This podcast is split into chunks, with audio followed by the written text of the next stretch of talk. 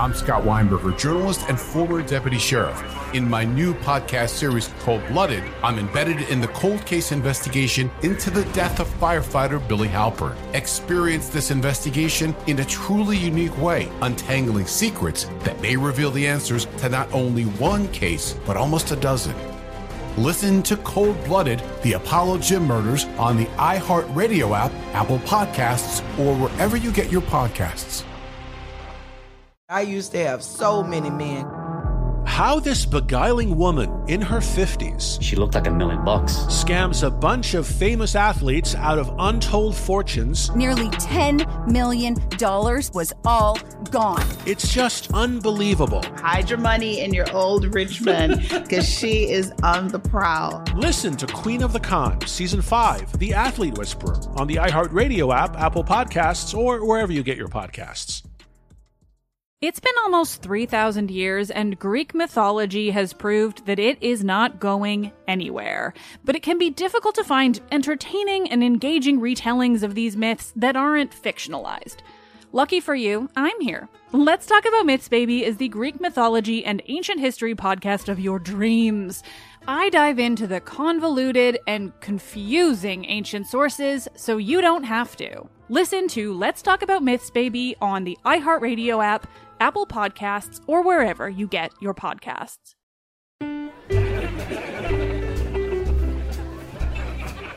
It's December 20th, 1957, five days before Christmas, and a few dozen people are gathered for a big holiday party.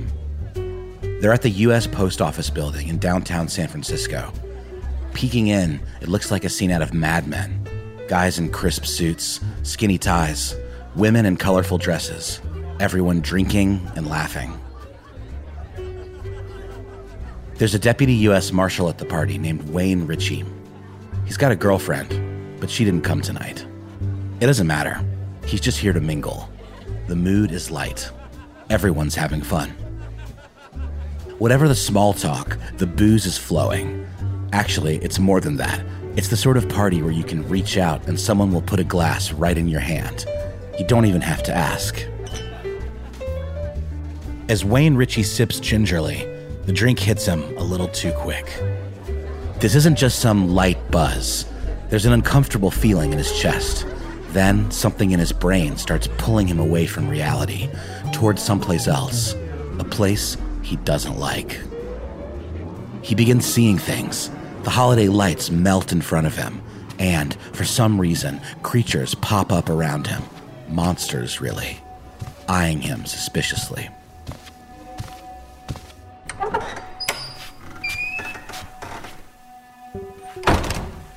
Ritchie's office is in the building. He excuses himself and sits alone. He spent five years in the military and one year as a guard at Alcatraz. He's a well respected marshal, but sitting there, Ritchie feels a surge of emotions, like he's let people down his friends, his relatives. Suddenly, the office no longer feels safe. He leaves. The monsters follow. Wayne Ritchie is out on the streets now, trying to flee. Faces don't look like faces anymore. Eyes are in the wrong places. So are noses. So are mouths. The sidewalk moves under his feet like it's liquid cement, like it never dried.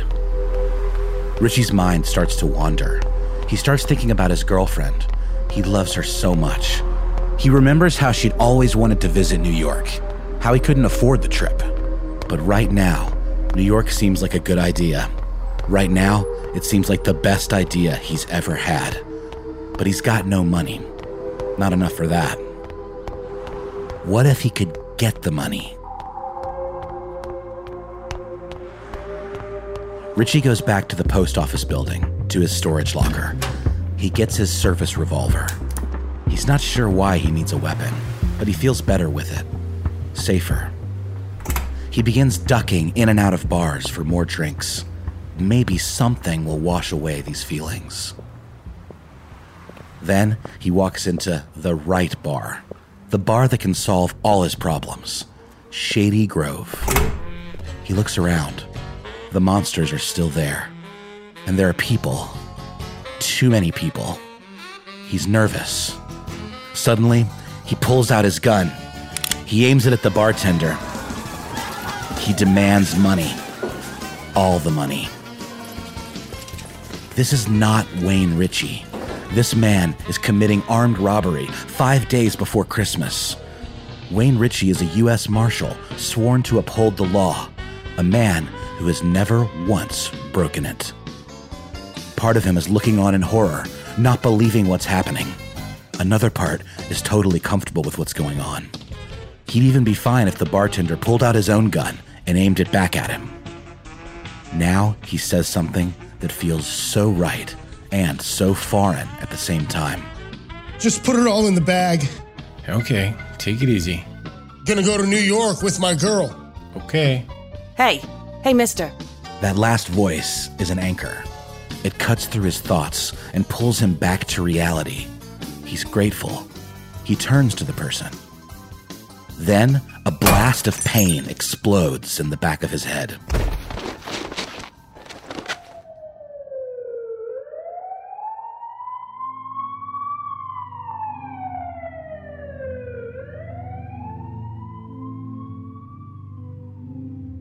When Wayne Ritchie regains consciousness, two police officers are standing over him. He'll lose his job. His reputation will be ruined. In an instant, he'll go from an officer of the law to a felon. And it'll be decades before Ritchie has any clue what happened, that he hadn't gone insane. Ritchie would later come to believe he'd been dosed with LSD. It explained everything and George White's diary had a note about this exact party at the federal building. While Ritchie could never definitively prove what had happened to him that night, his story is forever linked to White's reign of terror. For over a decade, George White had used LSD to summon demons that chased down innocent people.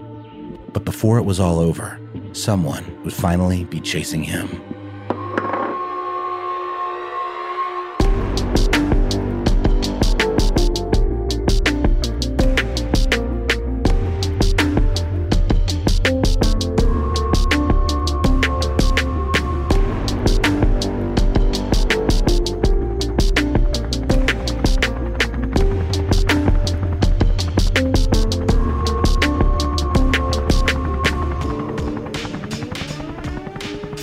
For iHeartRadio, this is Operation Midnight Climax, an iHeart original podcast.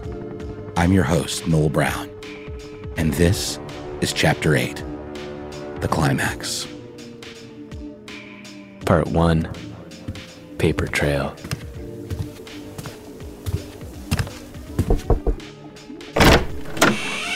Hey, it's Geo. Fuck it! I fucking quit! Technically, that's how George White's career came to a close. Both careers law enforcement and illegal LSD experimentation. It happened in 1965 at the San Francisco Narcotics Bureau office. In the end, it wasn't a complaint or a death or his conscience. It was invoices. All along, White had been forwarding expense invoices to his CIA supervisor, Sidney Gottlieb. White was billing the CIA for everything, from prostitutes to booze. Not exactly a good move if you want to fly under the radar. And beginning in 1963, these invoices were landing on the desk of CIA Inspector General John Earman. Earman was outraged. He spoke to Gottlieb, who confirmed White was on the prowl in San Francisco. White had full approval to dose innocent people with LSD. Earman dubbed the entire enterprise a series of sophomoric procedures. He wanted it shut down. Of course, Gottlieb and a CIA ally named Richard Helms didn't agree. Helms tried to placate Earman. He promised to sit down with CIA Director John McCone to explain exactly what was going on. Then Helms ignored the issue completely. He never approached McCone. Earman was shocked. So Earman wrote a report and delivered it directly to McCone. Gottlieb and Helms sat down with the director to argue their side of it. Sure, it looked like White was harming innocent civilians, but this was war. Helms insisted the Soviets had a stranglehold on chemical weapons and attacks. The United States was just trying to keep up. George White's brand of realistic testing was a necessity. Faced with what he perceived as two compelling arguments, McCone did what bureaucrats do. He pushed it off to the side and refused to make a decision. For two years, while Earman fumed, the San Francisco safe houses were allowed to remain open. As he had always done, Gottlieb insulated White from the bureaucracy. When McCone was finally convinced MK Ultra had to be stopped, it was less of an order than a suggestion. Gottlieb allowed George White to run his safe houses for another year, paying all of his bills. Maybe he believed he could change McCone's mind. Maybe he just wanted White to have one last go of things. But ultimately, common sense prevailed. There were no more last minute bailouts for White. This time, the party really was over.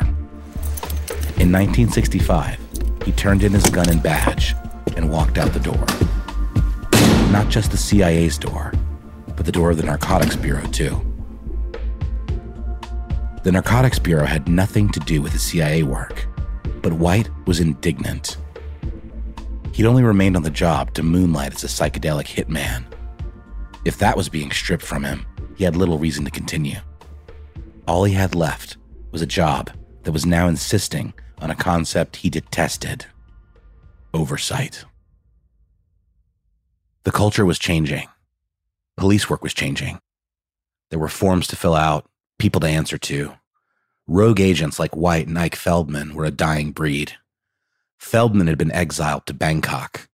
He'd gotten into trouble for searching a property without a search warrant and later distributing guns he'd seized to other cops. White was criticized for taking an opium scale during a raid for his extensive collection of drug paraphernalia, his trophies. The Narcotics Bureau itself wouldn't exist for much longer. It underwent a restructuring. By 1973, it had been absorbed into the newly created Drug Enforcement Agency, or DEA. The world was changing around George White, who later wrote to a friend about his decision. I retired in 1965 in San Francisco after about 32 years of rumble tumble, and I suppose I got out just in time, as I suspect I couldn't abide the current rules applying to policemen. It was actually bad health which forced me out as the booze finally caught up with my liver and cirrhosis kept me in and out of hospitals for a few years. I haven't had a drink in six years, and I'm living without it, as the anti smoke TV puffs put it. And he once told a journalist There are more clerks, more forms, more meetings, more laterals, more verticals. It serves no purpose, wastes time and money, and I don't enjoy it anymore. I grew up in a much rougher school. After decades as one of the most successful and celebrated cops in the country, George White disappeared. But the consequences of George White's actions didn't just suddenly end with his retirement. They reverberated for years after he squeezed his last dose of LSD into a stranger's drink. Like a hangover, his actions would linger, and they wouldn't remain a secret forever though Sidney Gottlieb gave it his best shot. For a time, it seemed like Gottlieb and White would get away with everything. Gottlieb continued to petition for LSD experiments when and where he could. And for a time, he was vindicated. In 1972, the CIA learned that two physicians who accompanied President Richard Nixon to Moscow returned behaving erratically one of the physicians reportedly had unexplained crying fits. He had trouble recognizing his friends. He was treated for months. Gottlieb believed they had been drugged by the Soviets, though it was never proven. Then came Watergate. In June 1972, after a break in at the Watergate Hotel, Gottlieb got nervous. Think of all the incriminating documents related to MK Ultra it was a paper trail of the CIA at its most irresponsible and sadistic. A few months following the Watergate break in, Gottlieb and his colleague at the CIA, Richard Helms, decided to cover their tracks the old fashioned way by destroying every single document related to MK Ultra. And a few months after that, Gottlieb retired to what he believed would be a quiet life of tennis and raising goats. He was now a bystander to LSD's evolution from a truth drug to a notorious drug. The use of LSD among the general public had gotten more popular, due in no small measure to the government introducing it to the masses through frequent and covert experimentation. As Gottlieb fed it to universities and professors, it spread through college campuses but it was getting harder for the general public to obtain. In 1968, possession of LSD was a misdemeanor, and the sale of it a felony.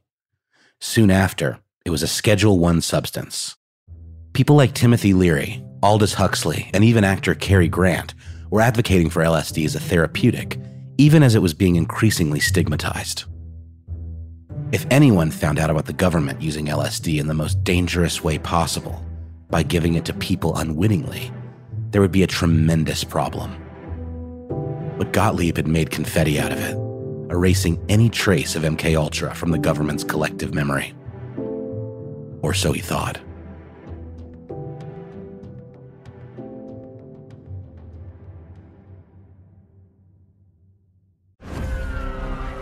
I'm Scott Weinberger, journalist and former deputy sheriff. In my new podcast series, Cold Blooded the Apollo Gym murders, I'm embedded in the cold case investigation into the death of firefighter Billy Halpern. It's just a shame, you know, that they took him from us. Experience this investigation in a truly unique way, knocking on doors, uncovering new evidence, including the DNA of a potential killer. Uh, my name is Danny Smith. I'm a detective uh, with Miramar Police Department. This is Scott Weinberger. We're actually reopening an old case, and your name came up. Untangling secrets that may reveal the answers to not only one murder, but almost a dozen. I thought they were going to kill me, so I kept my mouth shut and I didn't say anything. All these years, I didn't say anything. Listen to Cold Blooded, the Apollo Gym Murders on the iHeartRadio app, Apple Podcasts, or wherever you get your podcasts. I'm preaching to somebody today who is waiting for God to give you your next step. And you don't know what it is yet. You need God to show you your next step. Because God, I can't stay where I am, like I am, where it is. This isn't going to work. I, I have to move on, but I don't know where. A lot of time you'll use it as an excuse. Well, I don't know how. I don't know where. I don't know what. God, if you show me. God, if you tell me. God, if, no, no, no, no, no. You know enough right now. And if you needed to know more, He would show you. Hey, this is Stephen Furtick. I want to invite you to listen to my podcast, Elevation with Stephen Furtick. I am here to help you for the battles that you face in life, for the times when you feel discouraged, for the times that you need guidance from God. I want to give you the truth of what He says about you to help you rise to your full potential. Listen to Elevation with Stephen Furtick every Sunday and Friday on the iHeartRadio app, Apple Podcasts, or wherever you get your podcasts. Hey guys, this is Paris Hilton. Trapped in Treatment is back, and this season we're taking on WASP. They held us in dog cages, they starved us, they beat us, they burned us, and subject us to really horrible, uh, cruel, and unusual punishment. After my personal experience at Provo Canyon School, I was shocked to learn that a man named Robert Lichfield, a man who got his start at the school that I went to, would go on to create a multi million dollar empire. He was trying to brand us, so we were going to become the McDonald's of kid treatment. The Worldwide Association of Specialty Programs in Schools. They prey on, you know, a parent's really natural and beautiful love for their children in a really, really, eh, unfortunately, effective way. At this time in my life now, if someone presented this program to me, and not just because I've already experienced it, sham, scam, beware. Listen to season two of Trapped in Treatment on the iHeartRadio app, Apple Podcasts, or wherever you get your podcasts.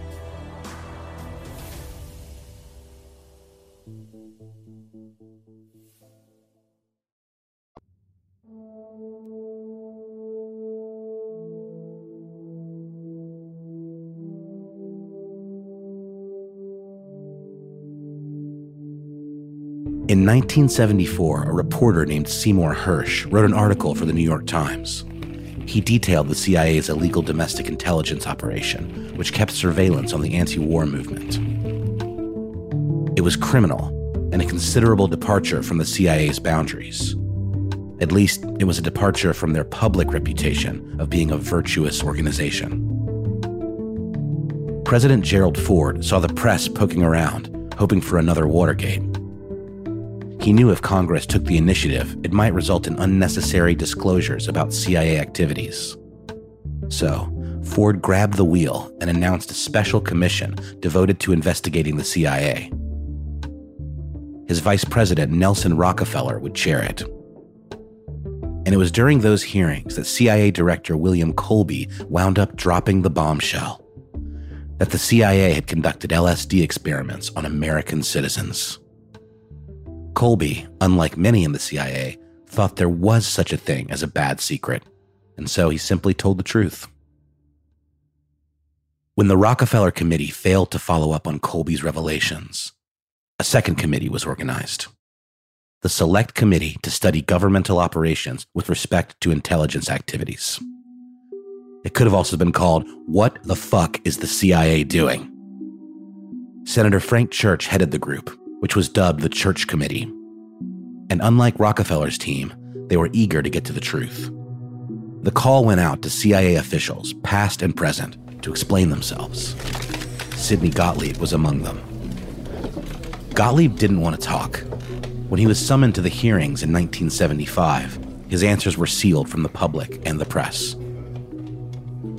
He was finally convinced to speak a second time on September 21, 1977, during hearings chaired by Senator Ted Kennedy. In exchange, he would be immune from prosecution. Gottlieb tried to be as evasive as possible. He began by reading a prepared statement. My name is Sidney Gottlieb. At least that part was true. I would like to comment on Project MK Ultra. In the judgment of the CIA, there was tangible evidence that both the Soviets and the Red Chinese might be using techniques of altering human behavior, which were not understood by the United States and which would have implications of national survival in the context of national security concerns at that time. Gottlieb admitted the CIA had targeted civilians. As far as the Bureau of Narcotics Project is concerned, there was no advance knowledge or protection of the individuals concerned.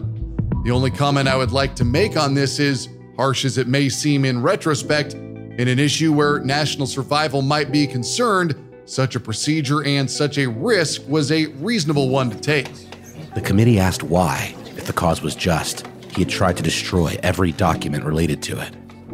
With my retirement and with the drug work over and inactive for several years, these files were of no constructive use to the agency. They were the kind of sensitive files that were capable of being misunderstood by anyone not thoroughly familiar with their background. But Kennedy and his team came prepared. Gottlieb's paper apocalypse of a few years prior had missed a number of boxes lurking in another office. Some of the most devious minds in American intelligence had failed to cover all their tracks. More than 20,000 documents related to MK Ultra survived. They were discovered by a journalist named John Marks, who had filed a Freedom of Information Act request to obtain them. The papers included financial records, plus evidence the CIA had used LSD on operatives as well as citizens. Gottlieb took issue with the papers for one specific reason. I feel victimized and I am appalled at the CIA's policy wherein someone or some group selectively pinpoints my name by failing to delete it from documents released under the Freedom of Information Act without any permission from me. Sidney Gottlieb was suddenly worried about consent. Part 2 Implausible Deniability. The hearing was not Gottlieb's finest hour, but his plan dating back to 1952 had actually worked brilliantly. Remember that Gottlieb hired George White as a contractor. He was never an actual CIA employee. White was a Narcotics Bureau employee. It gave the CIA one degree of separation from the horrors he inflicted. At the hearings, Gottlieb argued George White had gone rogue. The CIA, in turn, would declare Gottlieb was the one who had struck out on his own. No one was responsible for anything. I might straighten one thing out here. that this narcotics agent worked for the CIA. That is total distortion. He remained a very active and, I understand, effective Bureau of Narcotics agent and administrator. He felt that his interest and ours could be successfully intermingled, and the nature of the things that he did for us were indeed not things that he would say, well, now I am doing this for the CIA. They were meant to be useful in his own work to the extent that he felt that way. I just want to straighten that out. He never worked for the CIA. George White's diary entry in 1952 told a far different story. Gottlieb proposes I be a CIA consultant. I agree. Senator Kennedy pressed Gottlieb on this point. Kennedy knew about George White, about Morgan Hall, about the safe houses. Kennedy moved in on the number of victims left in the wake of White's psychedelic journey. In response to your second question of how many, I testified after carefully looking over all the files that were shown to me, my best guess would be 25 to 50. Kennedy pointed out that among the recovered documents, there were well over 200 checks White paid out to his underlings. The amounts ranged from $50 to $100. Many had the word Stormy in the memo section.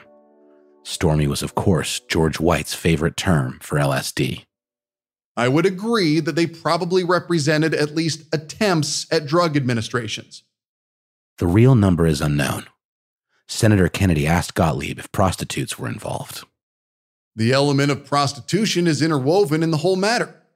So I am certainly persuaded that as far as safe houses are concerned, there were prostitutes in them. Gottlieb then tap danced around a question about whether they'd recorded the activities inside 225 Chestnut Street. That is another matter which I think needs to be talked about in something more than a yes or no answer. Kennedy wanted to know about self experimentation.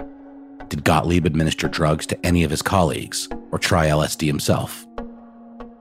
There was an extensive amount of self experimentation for the reason that we felt that a first hand knowledge of the subjective effects of these drugs were important to those of us who were involved in the program.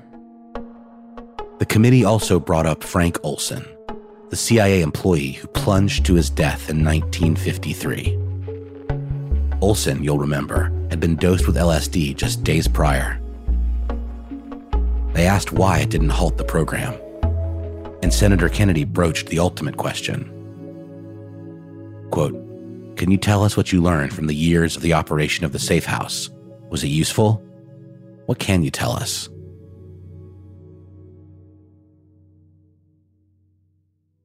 I think what we learned from the safe houses was more about what you could not do than what you could do. That was as relevant as positive information. I think the conclusion from all the activities was that it was very difficult to predictably manipulate human behavior in this way. And that would be a summary statement I would make. By the time the hearings concluded and the report issued, the CIA had been publicly scolded and reprimanded for its intentional dosing of Americans with LSD. The US government banned the use of experimental drugs on human subjects without their consent in 1977. Although the CIA under Gottlieb's watch wouldn't have paid such a mandate much mind. Promised immunity, Gottlieb walked away, back to a retirement of folk dancing and his goats. But one question remained. What happened to the man who was responsible for terrorizing American citizens with LSD for 12 years? What happened to George White?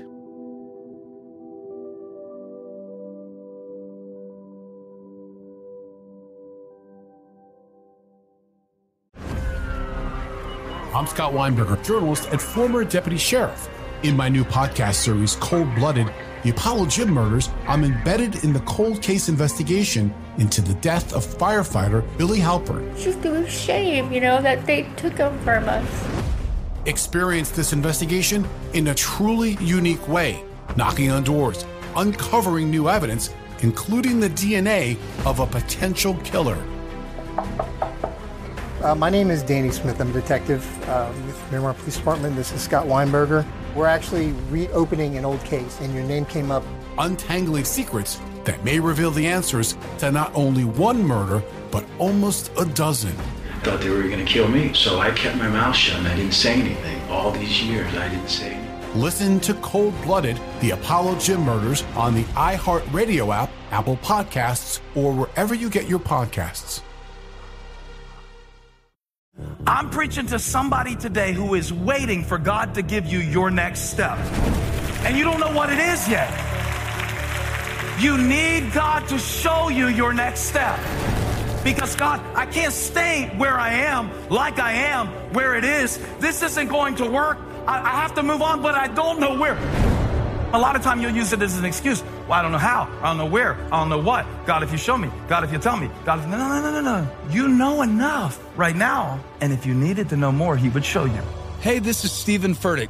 I want to invite you to listen to my podcast, Elevation with Stephen Furtick. I am here to help you for the battles that you face in life, for the times when you feel discouraged, for the times that you need guidance from God. I want to give you the truth of what He says about you to help you rise to your full potential. Listen to Elevation with Stephen Furtick every Sunday and Friday on the iHeartRadio app, Apple Podcasts, or wherever you get your podcasts.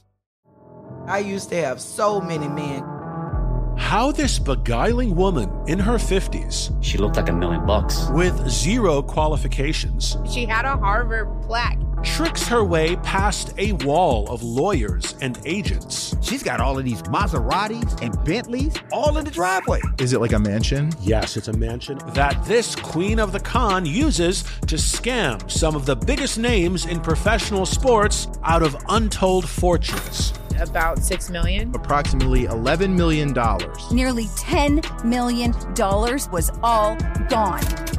Employing whatever means necessary to bleed her victims dry. She would probably have sex with one of her clients. Hide your money in your old rich men because she is on the prowl. Listen to Queen of the Con, Season 5, The Athlete Whisperer, on the iHeartRadio app, Apple Podcasts, or wherever you get your podcasts.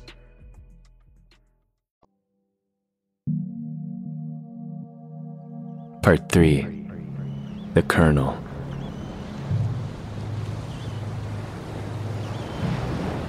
George White grew up with the sound of crashing ocean waves in Alhambra, California.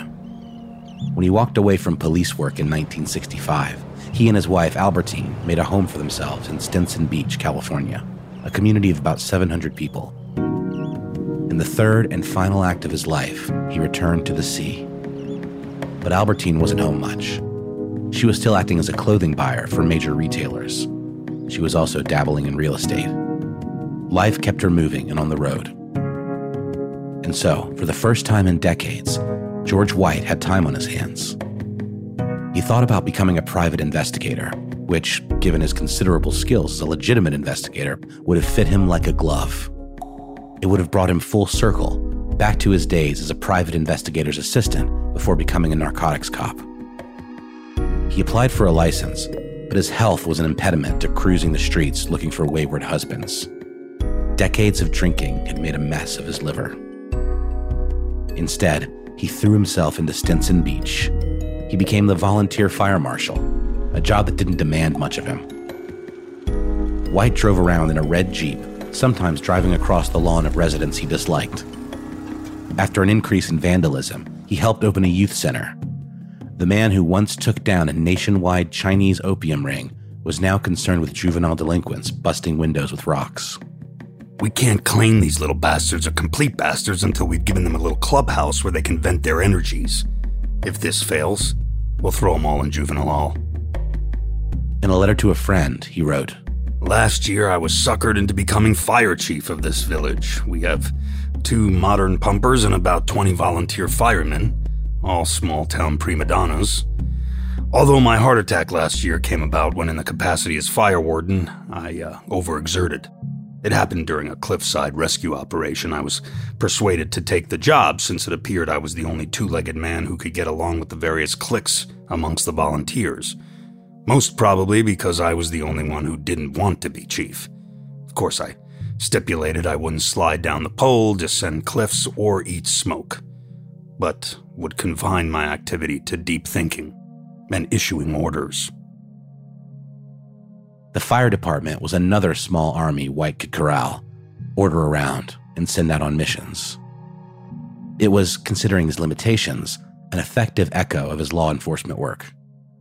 It gave him a measure of power and control, even if it was just over fire hydrants and unpaid volunteers. But Stinson Beach was an odd choice for White. The Stinson Beach of the early 1970s was full of retirees, boating enthusiasts, and more than a few hippies. Jerry Garcia had a place there. The smell of marijuana sometimes drifted from the shore over to the homes just off the sand. White kept a telescope in his living room and scanned the beaches, looking for the tiny burst of flame that accompanied a freshly lit joint. If he saw it, well, there would be trouble. Stinson Beach Police Department? Marty, it's the Colonel. People in Stinson Beach called White the Colonel. I got four creeps here lighting up a joint right outside my house. You gotta come by and pick them up. Listen, Colonel, are you sure? Because. Yes, I'm damn sure. Right in front of my house. Who do these kids think they are? Okay, we'll be over. Punk kids. Hippies. Dear Paul, this afternoon, four adults sat down on the beach less than 50 feet from my front window and had a pot party. On my beach. I called the sheriff and had them sneezed. I'm going to put a sign on my bulkhead. Hey man, absolutely no pot smoking within a 100 yards of this window. This means you. The man who had spent over a decade drugging unwitting subjects was now anti drug. Vehemently anti drug. He once said everyone convicted of smoking marijuana should spend some time in jail. You'd have some pretty full jails for perhaps a year, but when people learned it was dangerous to smoke grass, I think use would taper off and the problem would diminish greatly. In his writing, White laid out his basic stance. The currently permissive attitude toward the smoking of marijuana cannot fail to breed damage for society. It has been claimed that marijuana is not addictive, but admitted in the same quarters that a great many marijuana users progress to other drugs that are definitely addictive. As such, no apology or rationale may be made for it. White also had words for LSD, which he'd wielded like a weapon against an unknown number of people. LSD, like all the hallucinogenic drugs, is devastatingly dangerous, particularly in its social effect because of the curious endorsement given it by pseudo intellectuals, bohemians, and some irresponsible celebrities. There is no question that its use invites and, in many cases, produces brain damage. The solution to the drug issue was, he wrote, suppression. I am convinced that the ultimate solution as of the present time lies in rigid suppression of the traffic, drying up the source of supply. The police and the police alone are responsible for this limitation and are rarely given credit for the effectiveness of this accomplishment. In White's mind, drugs had no demonstrable benefit. Clinicians working toward therapeutic uses were spinning their wheels. Only complete and total condemnation would work. White often spoke of a desire to have power, to wield it, to have a secret.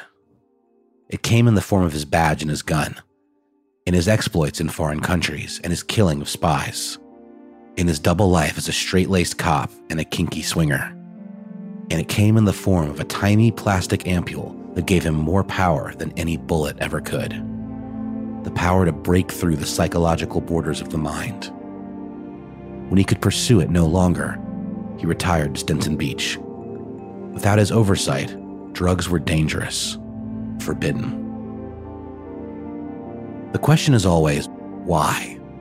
Why did George White drug an uncounted number of citizens, knowing early on that LSD was never going to be the answer to brain warfare or mind control? That should have become obvious within months. The so called mind control of the Korean War was simply brutal interrogation techniques designed to break the will of prisoners.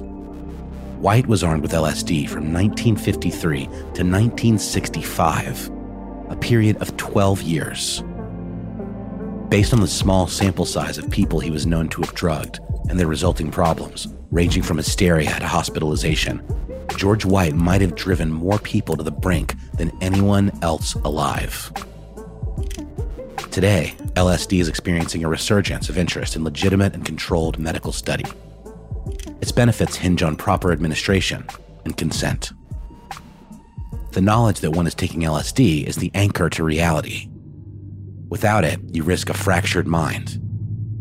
Maybe George White believed that was a risk worth taking in the name of democracy. Or maybe he'd finally come to regret what he had done.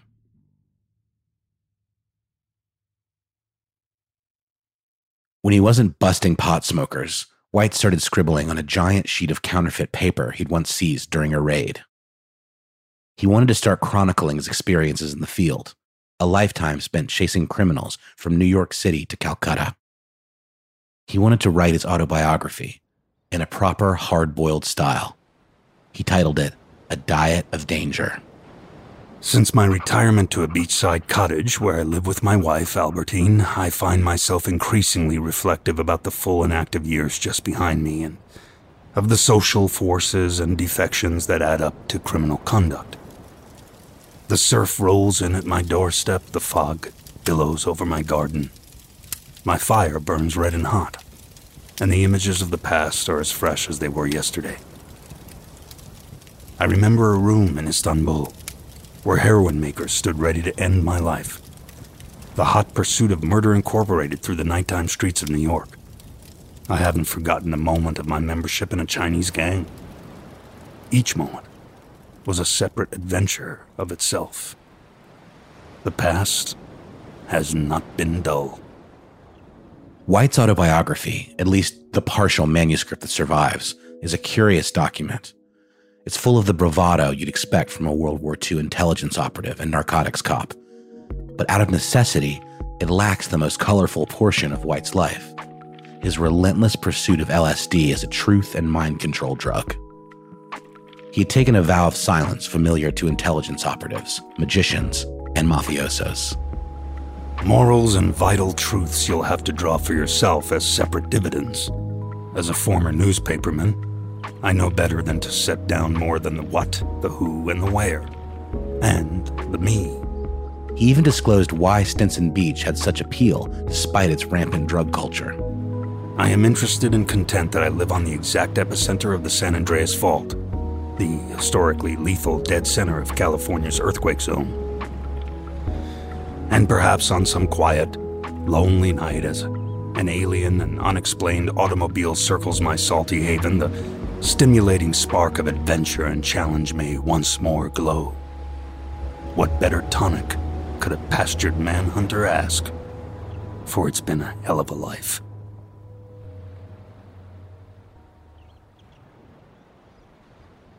The cirrhosis caught up to George White on October 23, 1975. He died at age 67.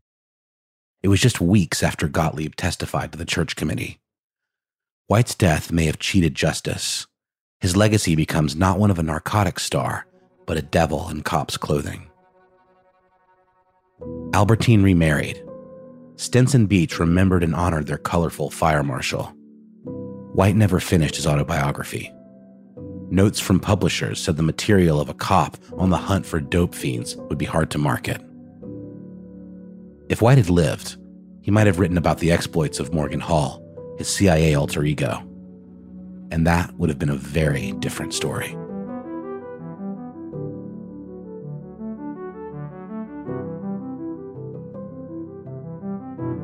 Epilogue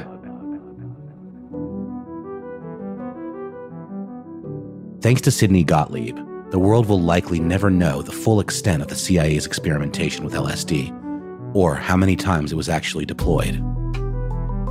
The victims the government was able to identify came courtesy of George White, who testified from beyond the grave. Not long after White's death, his wife, Albertine, donated all of his papers to Foothill Junior College in Los Altos Hills, California. They eventually wound up at Stanford University, there are 10 boxes of diaries and date books, names and dates, letters and receipts. It would be the only way George White would ever cooperate with the investigation. In 1979, the CIA created a victims task force, appointing CIA officer Frank Laubinger to track down White's victims and offer whatever assistance or apology would be deemed appropriate. Laubinger used White's diaries to try and locate individuals. Initially, he was told White had only drugged criminals, but as he dove into the project, he realized White had expanded his reach. The list of known subjects was rather short, as White's diaries were purposefully vague. Still, Laubinger managed to reach Elliot Smythe, whose wife, Barbara, had been dosed in 1953 while their newborn baby was present. It was the first time Elliot had ever become aware of the fact Barbara, now deceased, had been drugged. Elliot sued the CIA for $2.5 million, but it never got very far. But Clarice Stein, drugged the same night as Barbara, received a settlement from the CIA. The price for a government approved psychological assault? $15,000. Others, like the actress Linda King and the singer Ruth Kelly, were never located by the task force. When Laubinger kept pressing, kept trying to find out why White dosed people he was either friends with or just happened across, he was told by his superiors to stop. Laubinger didn't locate Wayne Ritchie, U.S. Marshal who was dosed at a holiday party in 1957 in San Francisco. Ritchie didn't connect the dots until 1999 when he read Sidney Gottlieb's obituary and began to understand what had happened. He sued the CIA and DEA for $12 million. He even deposed Ike Feldman, White's colleague. Sympathy on the part of Feldman was in short supply. He called Ritchie a nitwit who simply couldn't handle the undisclosed dose of LSD given to him. Ultimately, a Ninth Circuit U.S. Court of Appeals judge wasn't convinced. Ritchie couldn't prove some kind of LSD psychosis had led to his robbery attempt. But the judge also said that given everything that had transpired, he believed Ritchie might have been a victim. But there would be no recourse. In one of his final letters, White wrote to his old friend and former boss, Sidney Gottlieb, from his desk in Stinson Beach, the tide rolling in, and the ghosts of his past yet to catch up to him. It's probably the most succinct form of self analysis George White ever put down on paper. Dear Sid, it's pleasant to be remembered these days since nature has steadily been decimating the ranks of my friends and acquaintances. In spite of the cirrhosis, diabetes, and cardiac issues, I'll probably outlive most of my contemporaries and die with my fireman's boots on. The reason? I have nothing to worry about. I need nothing and envy no one. Of course, I was a very minor missionary, actually a heretic. But I toiled in the vineyards wholeheartedly because it was fun, fun, fun. Where else could a red blooded American boy lie and kill and cheat and steal with the sanction and blessing of the All Highest? Pretty good stuff, brother. Like, man, I don't care if the FBI taps my phone. I'm gonna do my crime planning while swimming in the ocean. Real cool. Keep in touch. Regards, GHW.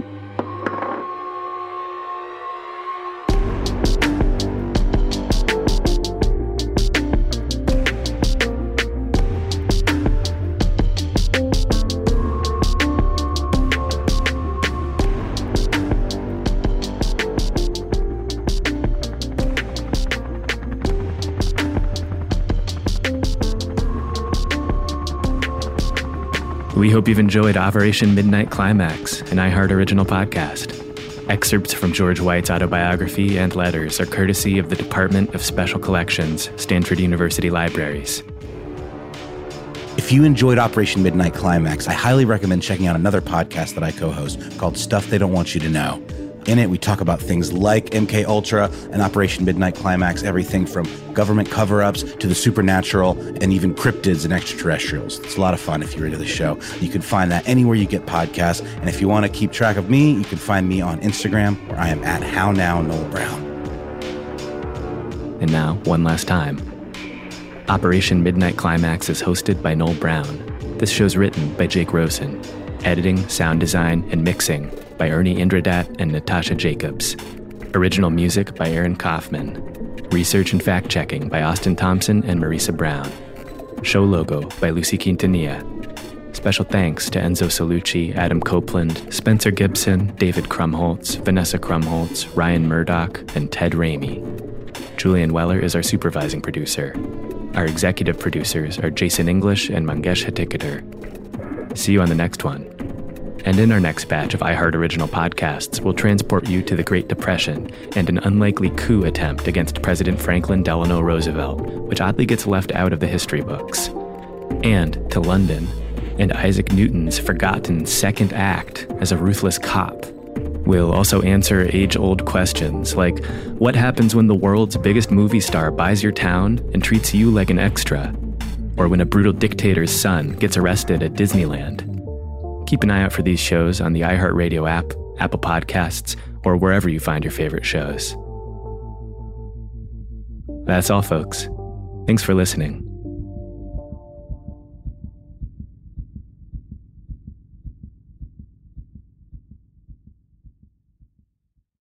I'm Scott Weinberger, journalist and former deputy sheriff. In my new podcast series called Blooded, I'm embedded in the cold case investigation into the death of firefighter Billy Halpern. Experience this investigation in a truly unique way, untangling secrets that may reveal the answers to not only one case, but almost a dozen. Listen to Cold Blooded, the Apollo Gym Murders on the iHeartRadio app, Apple Podcasts, or wherever you get your podcasts. It's been almost 3,000 years, and Greek mythology has proved that it is not going anywhere. But it can be difficult to find entertaining and engaging retellings of these myths that aren't fictionalized. Lucky for you, I'm here. Let's Talk About Myths, Baby is the Greek mythology and ancient history podcast of your dreams. I dive into the convoluted and confusing ancient sources so you don't have to. Listen to Let's Talk About Myths, Baby on the iHeartRadio app, Apple Podcasts, or wherever you get your podcasts. I used to have so many men.